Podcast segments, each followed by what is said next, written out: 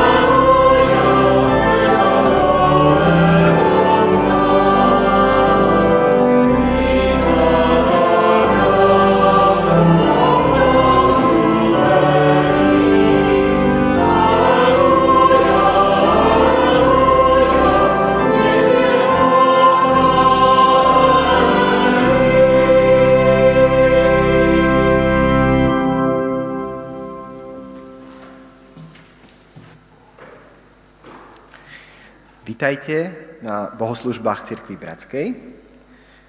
Stretli sme sa, aby sme do našej zložitej doby nechali zaznieť slovo, zasvietiť svetlo, okúsiť život, užiť si prítomnosť milosti a pravdy.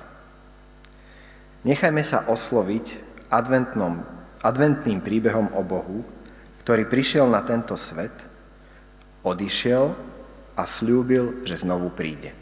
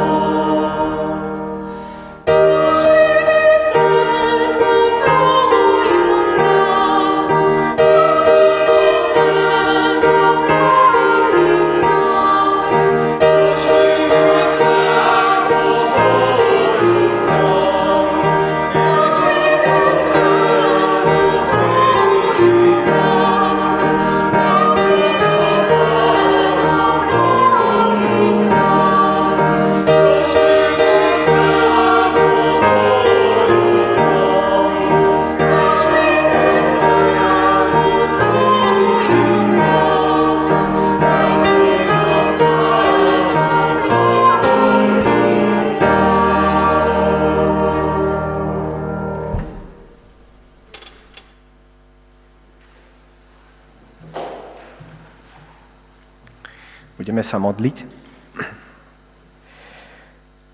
Ďakujeme Ti, Pane Bože, že máme hudbu, že máme radostné oslavné žalmy, že môžeme zažívať čas adventu.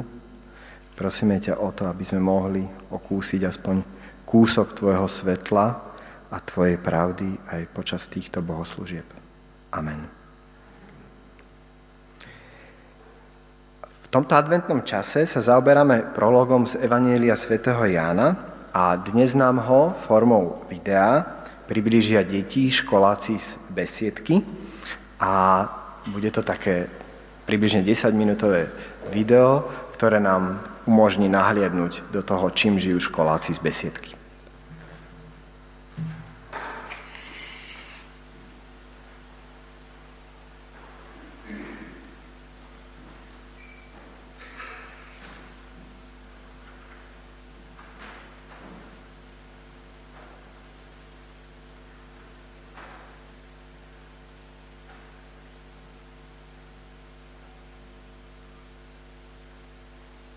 Evangelium podľa Jána, 1. kapitola 1 až 18.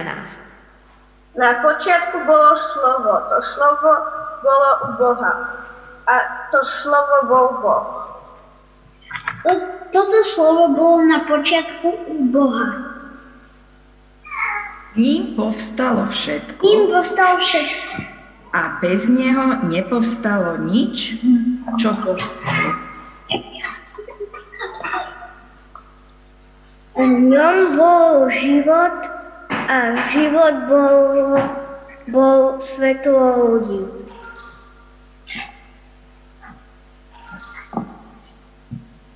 A to svetlo v tme svieti, ale tma ho nepohltla. Nepohl- nepohltila. Od, od, od Boha bol Poslaný človek volal sa Ján.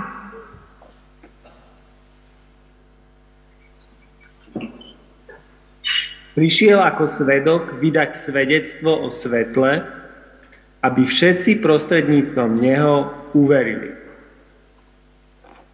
On sám nebol to svetlo, len svedčiť mal o svetle.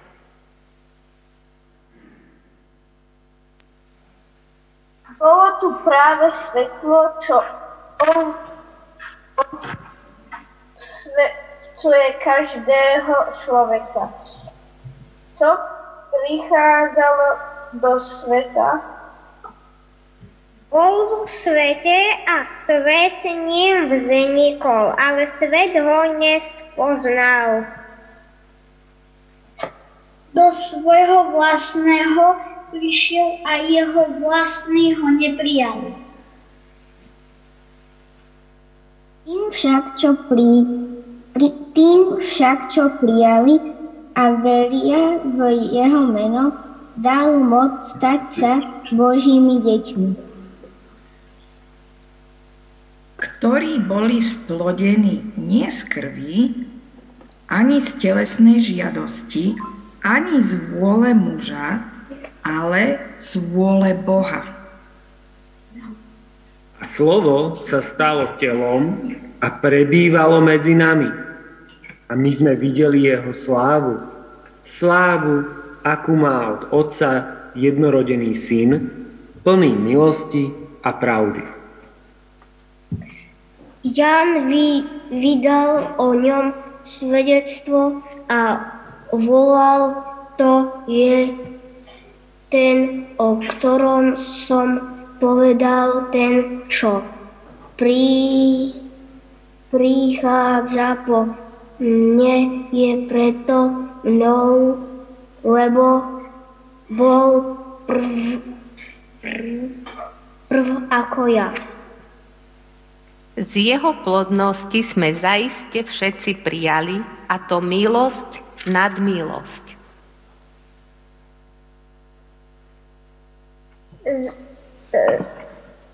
Zákon bol totiž daný skrze Mojžiša, no milosť a pravda prišla Krze Ježíša Krista. Boha nikto nikdy nevidel. Jedno, ro, jednorodený Boží, ktorý je v lone Otca, nám ho zjavil. Všimli ste si nejakých ľudí, ktorí by v tom texte vystupovali? Boh. Mojžiš? Ján. A viete, ktorý to bol Ján? Ján Krstiteľ. A počúvajte, deti, máme tu také, také že meno Mojžiš. A my sme veľmi veľa príbehov už mo- o Mojžišovi si hovorili. Tak či si na nejaký spomeniete? Ako Mojžiš otvoril more a ako Mojžiš buchol tou palicou na kameň a vytriskla voda. Nie som si istý, ale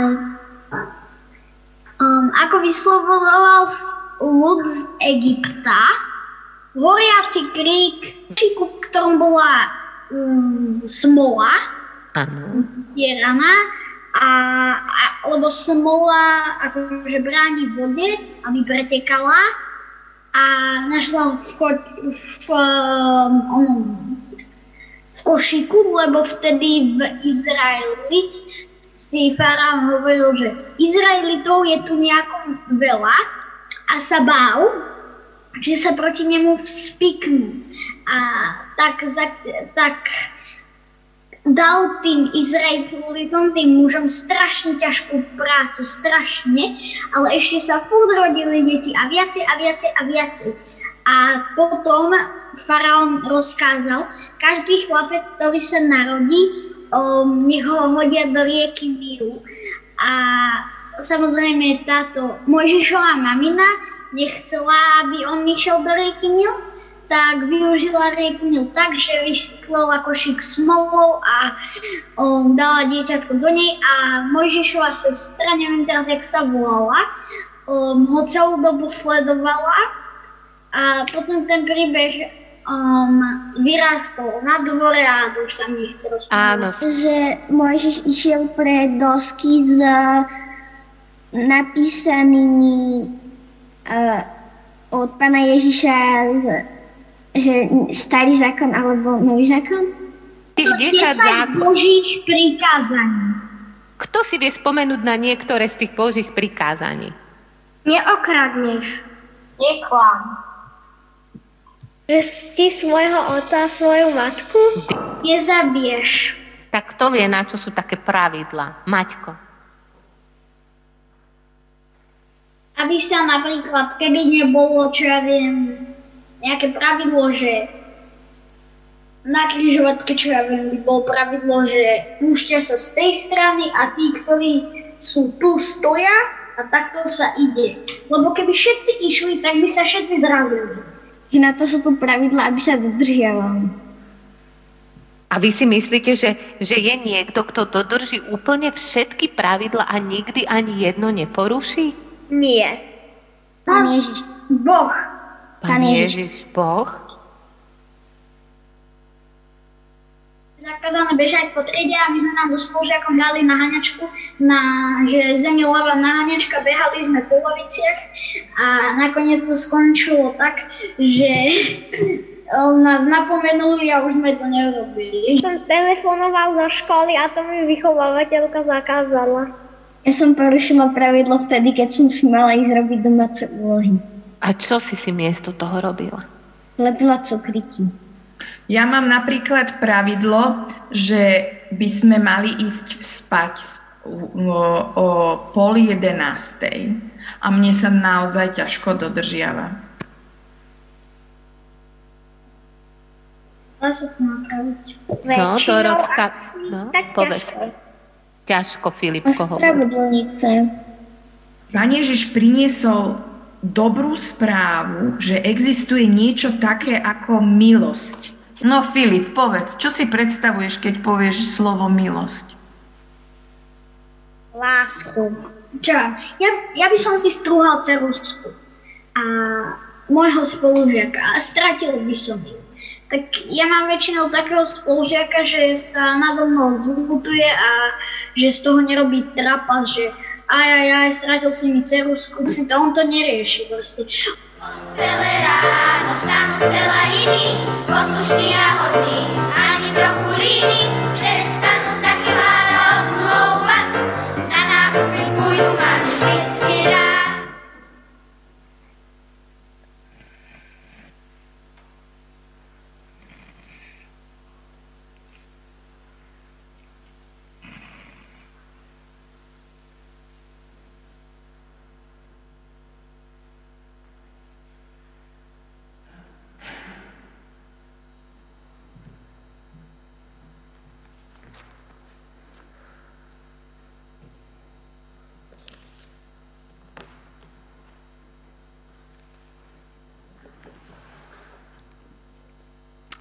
Čítanie druhé je zo Žalmu 117. Celý. Chválte hospodina všetky národy a velepte ho všetci ľudia. Lebo nesmierna je jeho milosť voči nám a vernosť hospodinova je na veky. Haleluja.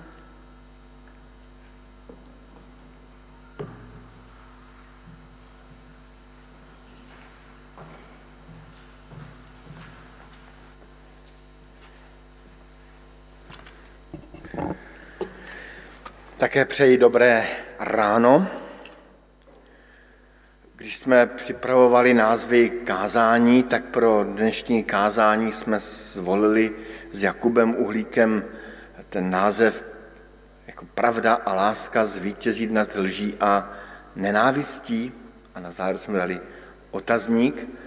A vlastně nám ani nedošlo, že se strefíme do bohoslužeb, které jsou jeden den po desátém výročí eh, Václava, umrtí Václava Havla, prvního eh, polistopadového prezidenta Československa a později České republiky. A právě s ním bude vždycky spojeno tady to heslo Pravda a láska musí zvítězit nad lží a nenávistí. Bylo to velmi slavné heslo, často se opakovalo, viděli jsme je na plagátech, myslím, že sám jsem ty plagáty v době revoluce něžné vylepoval po brněnských ulicích, objevily se v heslech, v časopisech, v novinách, objevily se i na tričkách. Ale jak šla léta, jak přicházely léta, Václav Havel viděl, že přibývá ve společnosti lži a nenávisti. A tak se různě snažil bojovat proti této lži a nenávisti. A dnes, deset let po smrti Václava Havla, se toto spojení, aspoň v Čechách, tady na Slovensku jsem to neslyšel, stalo nadávkou. To jsou ti pravdoláskaři. Případně dodávají snad mi bude odpuštěno eh, takové drsnější slovo skazatelný, to jsou ti dobroserové. Onen Havlův pojem pravda a láska ehm, se velmi podobá k tomu biblickému pojmu, proto jsme jako křesťané nějak zarezonovali, eh, který se vyskytuje právě v tom závěru prologu Janova Evangelia. Milost a pravda. A děti tam i v tom videu přeložili tu milost jako lásku. Správně tedy. Ehm, Jan říká, spatřili jsme jeho slávu, tedy Kristovu slávu, jakou má od Otce jediný syn, plný milosti a pravdy.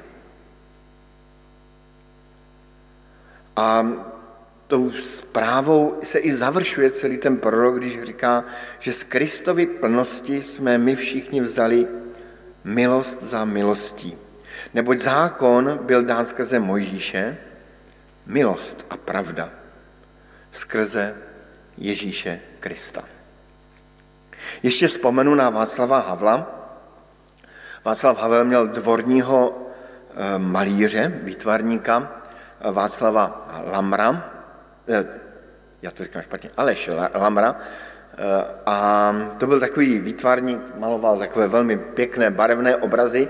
Já ty obrazy mám velmi rád a sám jsem i byl několikrát v dílně tohoto výtvarníka. A právě tam mi vyprávěl, že když maloval tomu Havlovi různé takové kreace po radních kancelářích a chodbách, tak mu říkal, Vašku, prosím tě, musíte to tady všechno založit na Kristu, jiná cesta není. A Václav Havel se tak jako laskavě usmíval, tak jak to uměl, uměl jenom on. Nevím sice, jak to Aleš Lamr um, myslel prakticky, ale ctihodnému prezidentovi ukázal, že zdrojem skutečné lásky a pravdy je Kristus, ne člověk. Ale vraťme se k písmu, k tomu výroku se ještě vrátím úplně na závěr kázání. Čtenář starého zákona, Bible a tím pádem i starého zákona, si všimne té podobnosti eh, s jiným dvojslovím, s jinou dvojicí slov, a to je milosrdenství a věrnost. To, to, to, tu dvojici najdeme na mnoha místech v písmu. Uvedu dva příklady. Jeden z Deuteronomia. Poznej tedy, že hospodin tvůj Bůh je Bůh věčný nebo věrný, zachovávající smlouvu a milosrdenství. Bůh věrný, zachovávající smlouvu a milosrdenství.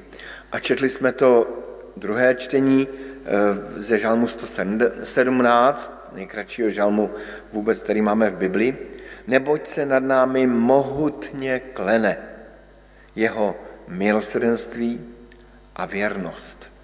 Boží je věčná. Tak já si dovolím nyní krátkou exkurzi eh, do těchto dvou klíčových pojmů eh, Bible.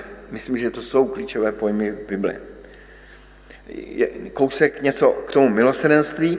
Ve starém zákoně se vyskytuje mnohoznačné slovo cheset, které se dá přeložit mnoha způsoby. Jako milosrdenství, jako solidarita, jako láskyplnost, ale taky jako vztah a vytrvaná, vytrvalá láska. A v různém kontextu má i různý název, eh, nádech. Věřící lidé si všímali, že základní chválihodnou boží vlastností je právě tento cheset. Toto boží slitování, milosrdenství láska, což už je pojem velmi splývající s pojmem milost, o kterém mluví Jan. Jan mohl sice tím pojmem milost chápat i ten novozákonní odstín charis ve smyslu dára milosti, ale dovolím si spolu s, s mnohými biblisty se spíše přiklánět k tomu přídechu milosrdenství, milost jako milosrdenství, slitování. Nakonec i když jdeme na východ, tak eh, je milost překládána ne jako milost, jako právní termín, ale jako blagodať, jako něco, že hospodin dává něco krásného, milého, blahého, příjemného, eh, radostného. Tak to je ten pojem milosrdenství nebo milost, pojmy dva, které se překrývají.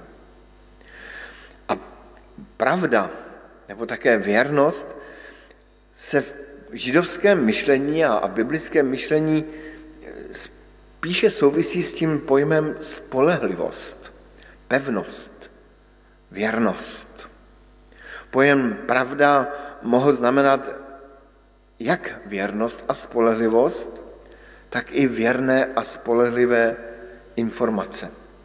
Nakonec to říkáme i my někdy, že podal věrné svědectví.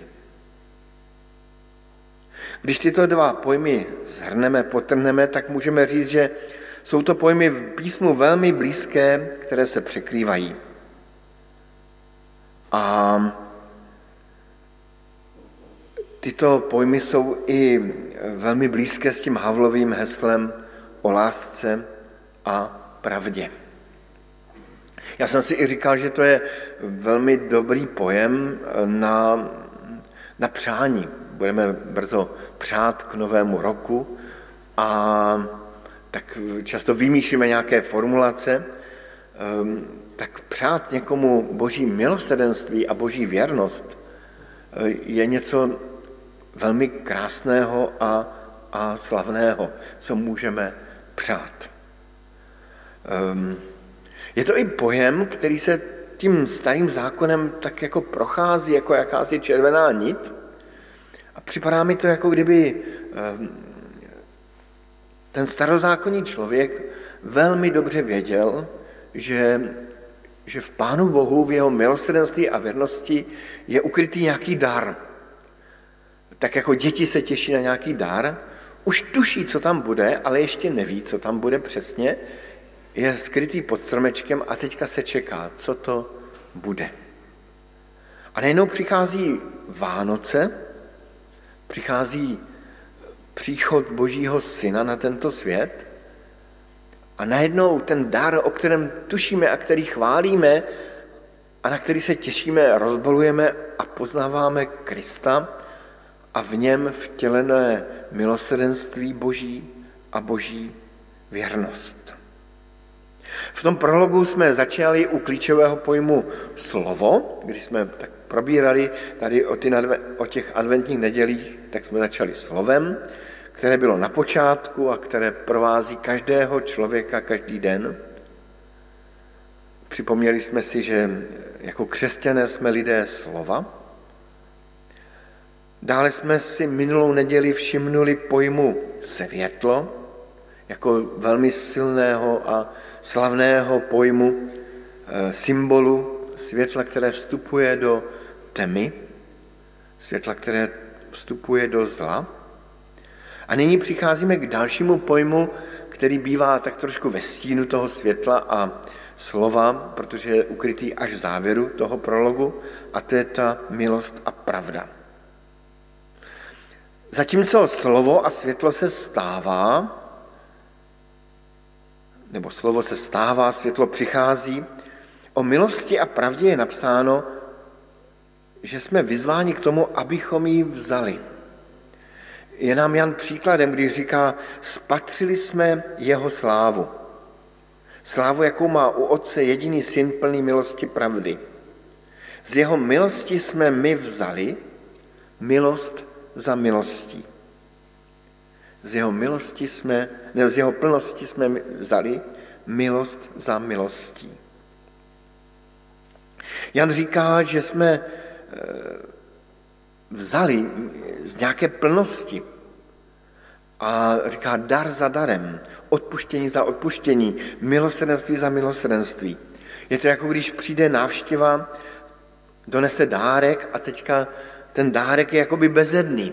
Jako kdyby stále vychází nové a nové dary a my čekáme, kdy to skončí. Ale ten dárek je úplně stále po okraj plný velké, velkých darů. Tak stejně, stejně i Pán Bůh dává dar za darem, milost za milostí, odpuštění za odpuštěním pro každého z nás. Od samého počátku světa eh, nějak přijímáme boží lásku, milosrdenství a věrnost. Už, už Pán Bůh se slitovává a projevuje milosrdenství nad prvním člověkem. Ale hned v druhém příběhu Bible, v příběhu Kaina, vidíme muže, který to boží milosrdenství a odpuštění nepřijal. Čteme tam, že odešel od Boha a prohlásil, můj zločin je větší, než je možno odčinit. Nadále Kain žil z božího milosrdenství. Bůh mu dal milost, mohl žít a mohl založit eh, rodiny a, a města a průmysl. Ale i když žil z božího milosrdenství, to boží milosrdenství nepřijal. Nevzal si něco z boží lásky. Nenechal se Pánem Bohem milovat. Ale milost a pravda a milosrdenství je právě k tomu, abychom ho přijímali. Jak často děkovali za boží milosrdenství a boží věrnost lidé ve starém zákoně. A to ještě netušili, co se v tom dárku skrývá, co se za tím božím milosrdenství a věrností skrývá. Ehm, krásně o tom vypráví a doporučuji si doma přečíst Žalm 39., kdy, kdy tam žalmista říká, jak vzácný skvost je milosrdenství tvé, o Bože. Lidé se utíkají do stínu tvých křídel. Ehm, je tam, je tam úplně nač, cítit takové nadšení z toho velkého daru.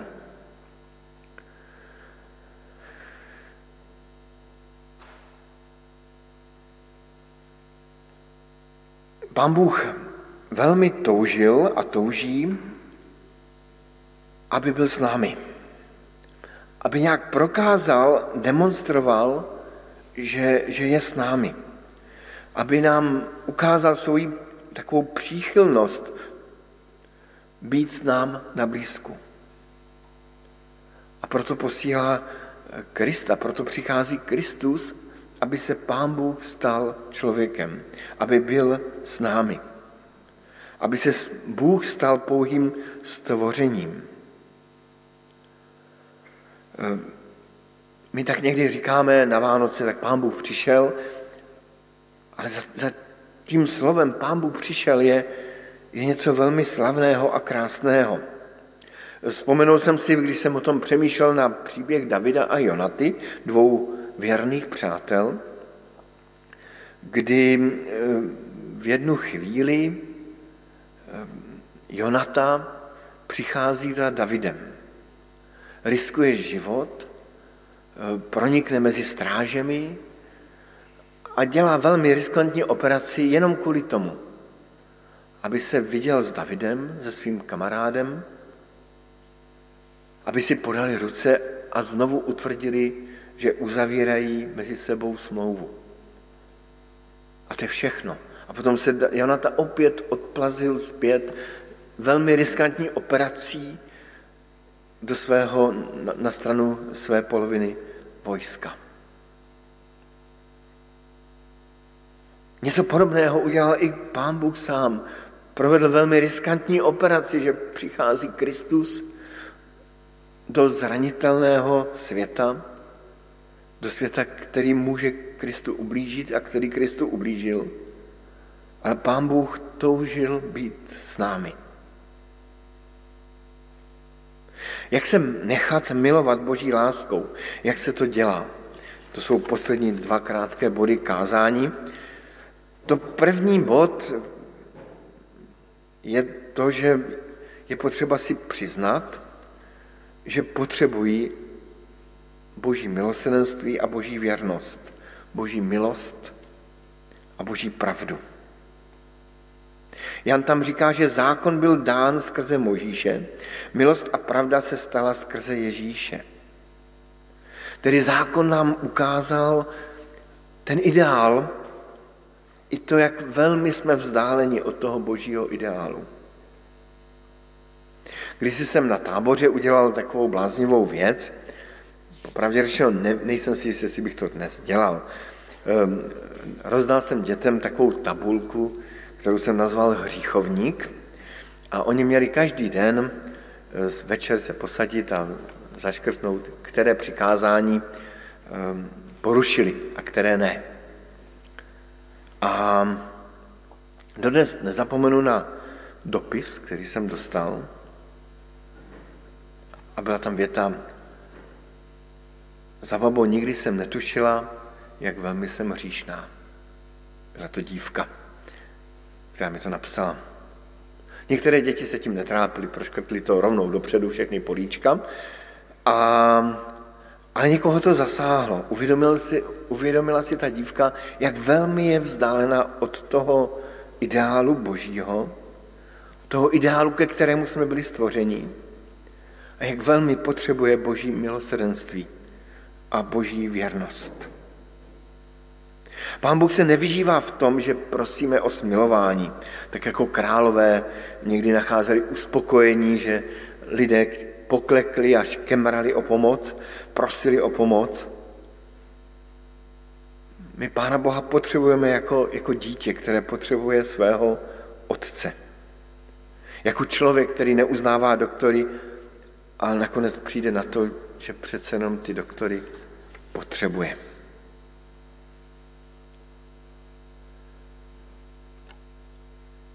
A znovu připomínám, že jsou lidé, kteří nechtějí být závislí na Pánu Bohu, nechtějí přijmout to milosrdenství a věrnost, tu milost a pravdu. Takový lidé mi připomínají někdy bezdomovce, se kterými se celkem rád baví vám. A velmi často takový vzorec, který se tam opakoval, byl ten, že, že mi říkali, no tak jak jsem se stal bezdomovcem. Prostě jsem řekl rodině, manželce, že je vůbec nepotřebuju. Bouchl jsem dveřma a odešel jsem. A žil jsem týdně, týden nezávisle a pak mě začalo docházet, že nemám domov. Že potřebuju domov. Ale měli jakousi hrdost anebo okolnosti, které je semleli a dopadly tak, jak dopadly. Tak to je první bod, je potřeba přijmout tu boží milost. Nějak si uvědomit, že ji potřebuju. A druhý bod je, první bod je přijmout, ne, první bod je uvědomit si, že ji potřebuji a druhý bod je přijmout tuto boží milost a lásku. Přijmout tu pravdu o sobě i přijmout boží věrnost k nám. A člověk, který přijme boží lásku a boží věrnost, může být mnohem víc svobodný a paradoxně může být mnohem více sám sebou. Člověk, který je v Kristu milován, tak získává před sebou velkou hodnotu, jsem milován samotným Bohem, ale zároveň i pokoru, protože dobře ví, že i ostatní lidi kolem mě Pán Bůh miluje s úplně stejnou láskou. A tím jsme u úplného závěru. Vracím se znovu k tomu výroku. Ehm, pravda a láska musí zvítězit nad lží a nenávistí. A nad tím k tomu výroku toho dvorního malíře Aleše Lamra, který říkal, Vašku, musíme to tady vše založit na Kristu.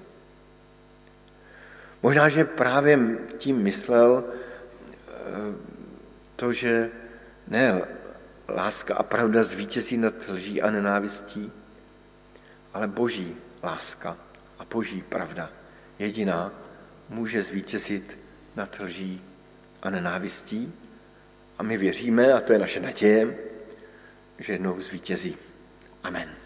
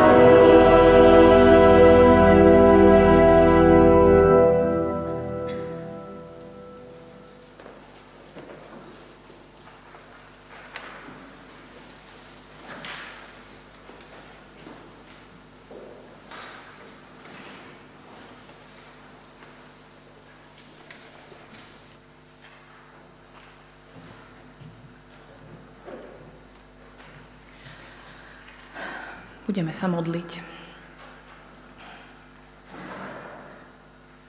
Pane Bože, Ty si nás stvoril ako ľudí so slobodnou vôľou rozhodnúť sa, ako s kým a pre koho budeme žiť náš život. A celé tie tisícročia um, si posielal odkazy slova o tom, že ak sa rozhodneme nesprávne, že nás to dovedie niekam, kde sme nešťastní alebo um, kde vidíme slepú ulicu, že je tu nejaký um, pevný bod, je tu niekto, z koho milosti a stálosti môžeme čerpať. A keď nestačili slova, tak si poslal svojho syna. Um, a ďakujeme ti za to, že žijeme v čase teraz predvianočnom, adventnom, keď si môžeme tento dar pripomínať.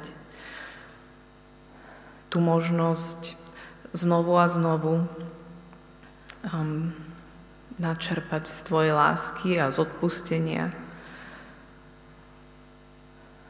a stability, ktorú ponúkaš v tomto pomerne dosť rozkolísanom svete, každému v jeho životnej situácii. A tak ťa chcem prosiť o to, aby sme dokázali každý sám prijať to, že niektoré naše prejavy slobodnej vôly neviedli k nášmu vlastnému šťastiu ani k šťastiu tých blízkych okolo nás. A uvidieť to, že láska a pravda tu je s nami a že sa stačí k nej vrátiť. Amen.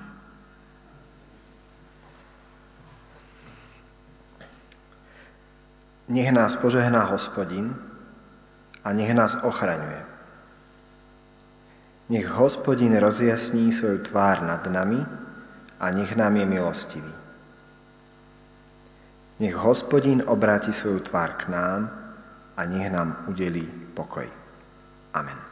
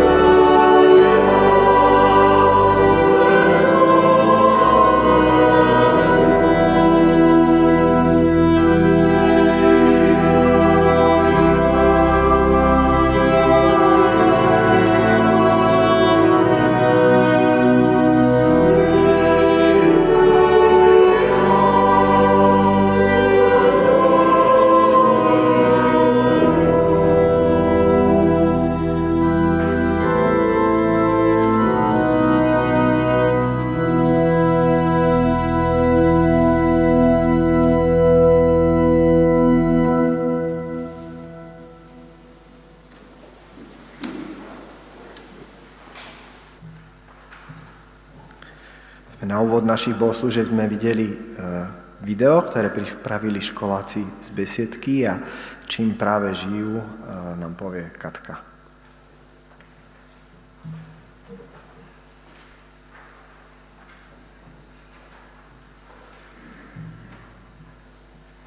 Predtým, ako poviem, čím žijú školáci, tak e, by som poprosila Zuzku, aby povedala, že aj predškoláci, tí sú v tesnom predstihu pred školákmi, vekovom. Takže niečo o predškolákoch. My sme tento školský rok od septembra sa nezačali stretávať tu, pretože to nebolo možné. Ale chceli sme nejakým spôsobom sa stretnúť s deťmi a tak sme plánovali to urobiť aspoň raz do mesiaca stretnutie von v medickej záhrade. No, podarilo sa len raz, za čo sme vďační. Potom už to bolo zarazené. Ale napriek tomu fungujeme. Fungujeme rovnako ako minulý školský rok. Rodičom predškolákov, ktorí majú záujem, posílame mailom každú nedelu materiály týchto mailoch je biblický príbeh a zoper jednoduchých aktivít, obrázky a piesne k danej téme. A snažíme sa teda aspoň takouto formou vytvárať spoločenstvo predškolákov, kde deti môžu v odzovkách byť spolu tým, že si doma čítajú ten istý príbeh ako iné deti. Navrhovali sme rodinám, aby sa stretli v rámci možnosti dve alebo tri rodiny spolu a urobili si spolu besiedku. Nevieme, ako sa to podarilo.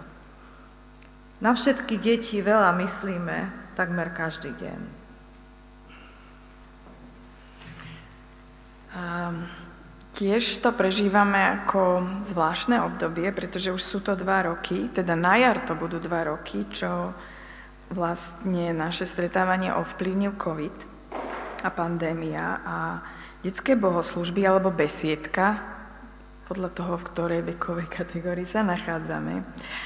A to sú vlastne stretávania detí prvostupňarov, je to od 6 do 11 rokov. A stretávali sme sa počas hlavných bohoslúžieb pred tými dvoma rokmi a stretávaniu prichádzalo 17 až 25 detí. A potom, čo vlastne sme boli nútení prejsť do toho virtuálneho sveta, sa pripája asi do 10 detí skoro každú nedelu. Tým ľudí, ktorí premýšľa o programe a pre tieto stretnutia, to sú vlastne ľudia, ktorí by som rada menovala. Je to Braňo Slezák, Beni Číčel, Janka Lehocká, Monika Kudročová, Lucka Borošova, ja a v minulých to boli Lukáš, Kristýna Uhlíkov, Filip Čičel. Je to veľká skupina ľudí. Stretávame sa približne raz za 3-4 týždne, kde vlastne prejdeme nejakým spoločným rozmýšľaním a reflexiou e, nad prejdeným časom a zároveň e, rozmýšľame nad témami, ktorú si stanovíme na začiatku roka a Rozprávame sa o svojich nejakých myšlienkach k daným témam z nášho dospelého pohľadu. Potom sa rozdelíme po dvoch a každú nedelu potom to stretnutie Zoomové vlastne pripravujú dvaja z nás. Ak by ste sa ma opýtali, ako vnímam takéto stretávanie detí, alebo zmysluplnosť, alebo Prečo? Medzi 6 až 11 rokmi. Tak by som asi povedala tieto dva postrehy za, za mňa. Možno, že aj za celý náš tým. Prežívame úprimnú radosť a povzbudenie pri spoločnej práci a premýšľaní s druhými ľuďmi. A tým besiedkárov sa stretávajú, v tom týme sa stretávajú veľmi rôzni ľudia.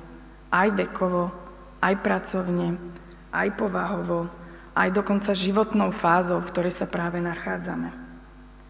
A my úprimne prežívame to, že teda ja to vnímam ako naozaj veľké povzbudenie, že uprostred reality, v ktorej žijeme, kde sa ľudia viacej delia a vidia tie rozdiely, ktoré ich rozdeľujú a radšej vlastne sa potom rozhodnú pracovať po svojom, pretože je to veľmi náročné nájsť tú spoločnú reč v tej rôznosti, tak vlastne v tomto týme tá rôznosť je ako keby obdarovaním. A to známe jednota v rôznosti, keď je Pán Boh uprostred nás, ja to prežívam veľmi intenzívne. Čiže pre nás, čo sme v tom týme, je obrovskou hodnotou táto myšlienka. A čo by som povedala z pohľadu detí, pýtala som sa včera našich tínedžerov, či si pamätajú na niečo, čo bolo dôležité v období medzi ich 6. a 11. rokom. Prvý stupeň, a nechcela som ich ovplyvňovať mojimi myšlienkami, ale povedali presne to isté, že to je čas, kedy deti začnú tvoriť vlastné vzťahy. A do obdobia, kým idú na základnú školu, tie vzťahy a to bezpečné prostredie sa väčšinou nachádza v rodine ale v tom období 6 až proste pred tínedžerský čas je obdobie, kedy si hľadajú prirodzene nové vzťahy, ktorých aj rodičia možno, že tie nepoznajú to prostredie. Alebo či to v krúžkoch, v škole, či to v kostole. Formujú si vlastný názor, skúšajú, čo si rodičia myslia, alebo to prostredie, alebo autority o tom ich názore. Nestotožňujú sa úplne so všetkým, čo počujú. Toto obdobie, ktoré teraz žijeme, však nás nutí, aby deti prežívali doma, možno na najvyš v škole, keďže majú otvorenú školu. A to prirodzené prostredie, že tie deti si hľadajú svoje vlastné vzťahy a dokonca dostanú spätnú väzbu na to, ako sa oni prejavujú a čo si myslia od svojich rovesníkov, sa veľmi zúžilo. A my si v týme uvedomujeme, že to je pre tie decka strašne ťažké obdobie. Ono to vyzerá, že to sú není tie problémové deti, ale tie deti prichádzajú možno za 2, 3, 4 roky do tej puberty a nikto z nás netuší, ako to obdobie, že je to také zúžené, sa podpíše na ich ďalšom e, fungovaní v komunite. Tak sme vás chceli poprosiť, aby ste e, na nás mysleli pretože my ako tým tu naozaj túžime byť pre tieto deti. Je to zoomové stretnutie naozaj nie najlepším nástrojom, ale my prežívame povzbudenie z toho, že aj tie deti, ktoré sa pripájajú, neviem, či to z toho videa bolo cítiť, ale to sú poväčšinou už rozhovory s deťmi. To nie je pripravený program. Mnohé z tých detí spontánne reagujú a rozprávajú sa. Sme vás chceli poprosiť, že by ste na nás mysleli aj na tie deti a tí, ktorí máte tých detí v tomto veku, povzbuďte ich, aby sa pripojili práve kvôli tomu možno vedomiu tej komunity, ktorá možno keď táto pandémia skončí, ich bude veľmi potrebovať.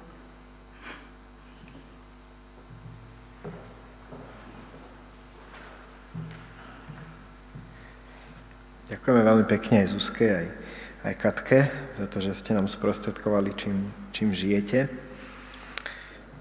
pozývame vás na všetky naše sviatočné bohoslužby, ktoré sú pred nami tento týždeň. V piatok na štedrý deň o 15.00, v sobotu prvý sviatok Vianočný o 10.00 a v nedelu taktiež o 10.00. V tomto období vás pozývame predovšetkým na online vysielanie. Ak sa však chcete zúčastniť bohoslúžieb, môžete tak urobiť. Je však potrebné sa prihlásiť v kancelárii zboru, aby sme zachovali predpísaný povolený počet 30 ľudí v kostole. Všetky aktuálne informácie, ako vždy, nájdete na našej webovej stránke a ďakujeme veľmi pekne za všetky finančné e, príspevky, ktoré posielate. A, a nedá mi tiež ešte nepovedať, že ďakujeme za všetkých ľudí, ktorí pracujú v našom spoločenstve. Katka ich vymenovala niekoľko, ale my aj na staršovstve si uvedomujeme, že to sú desiatky z vás, ktorí vytvárajú naozaj silnú komunitu na Cukrovej. Tak um, dovolte takto vám poďakovať a chcem sa poďakovať aj tak trochu osobne za našu rodinu, ktorá prežíva pomerne náročné obdobie a chceme vám poďakovať za vaše modlitby, finančné dary, skvelé jedlá a skvelé koláče. naozaj nás rozmaznávate, tak vám za to veľmi ďakujeme a na záver prajem požehnanú adventnú nedelu.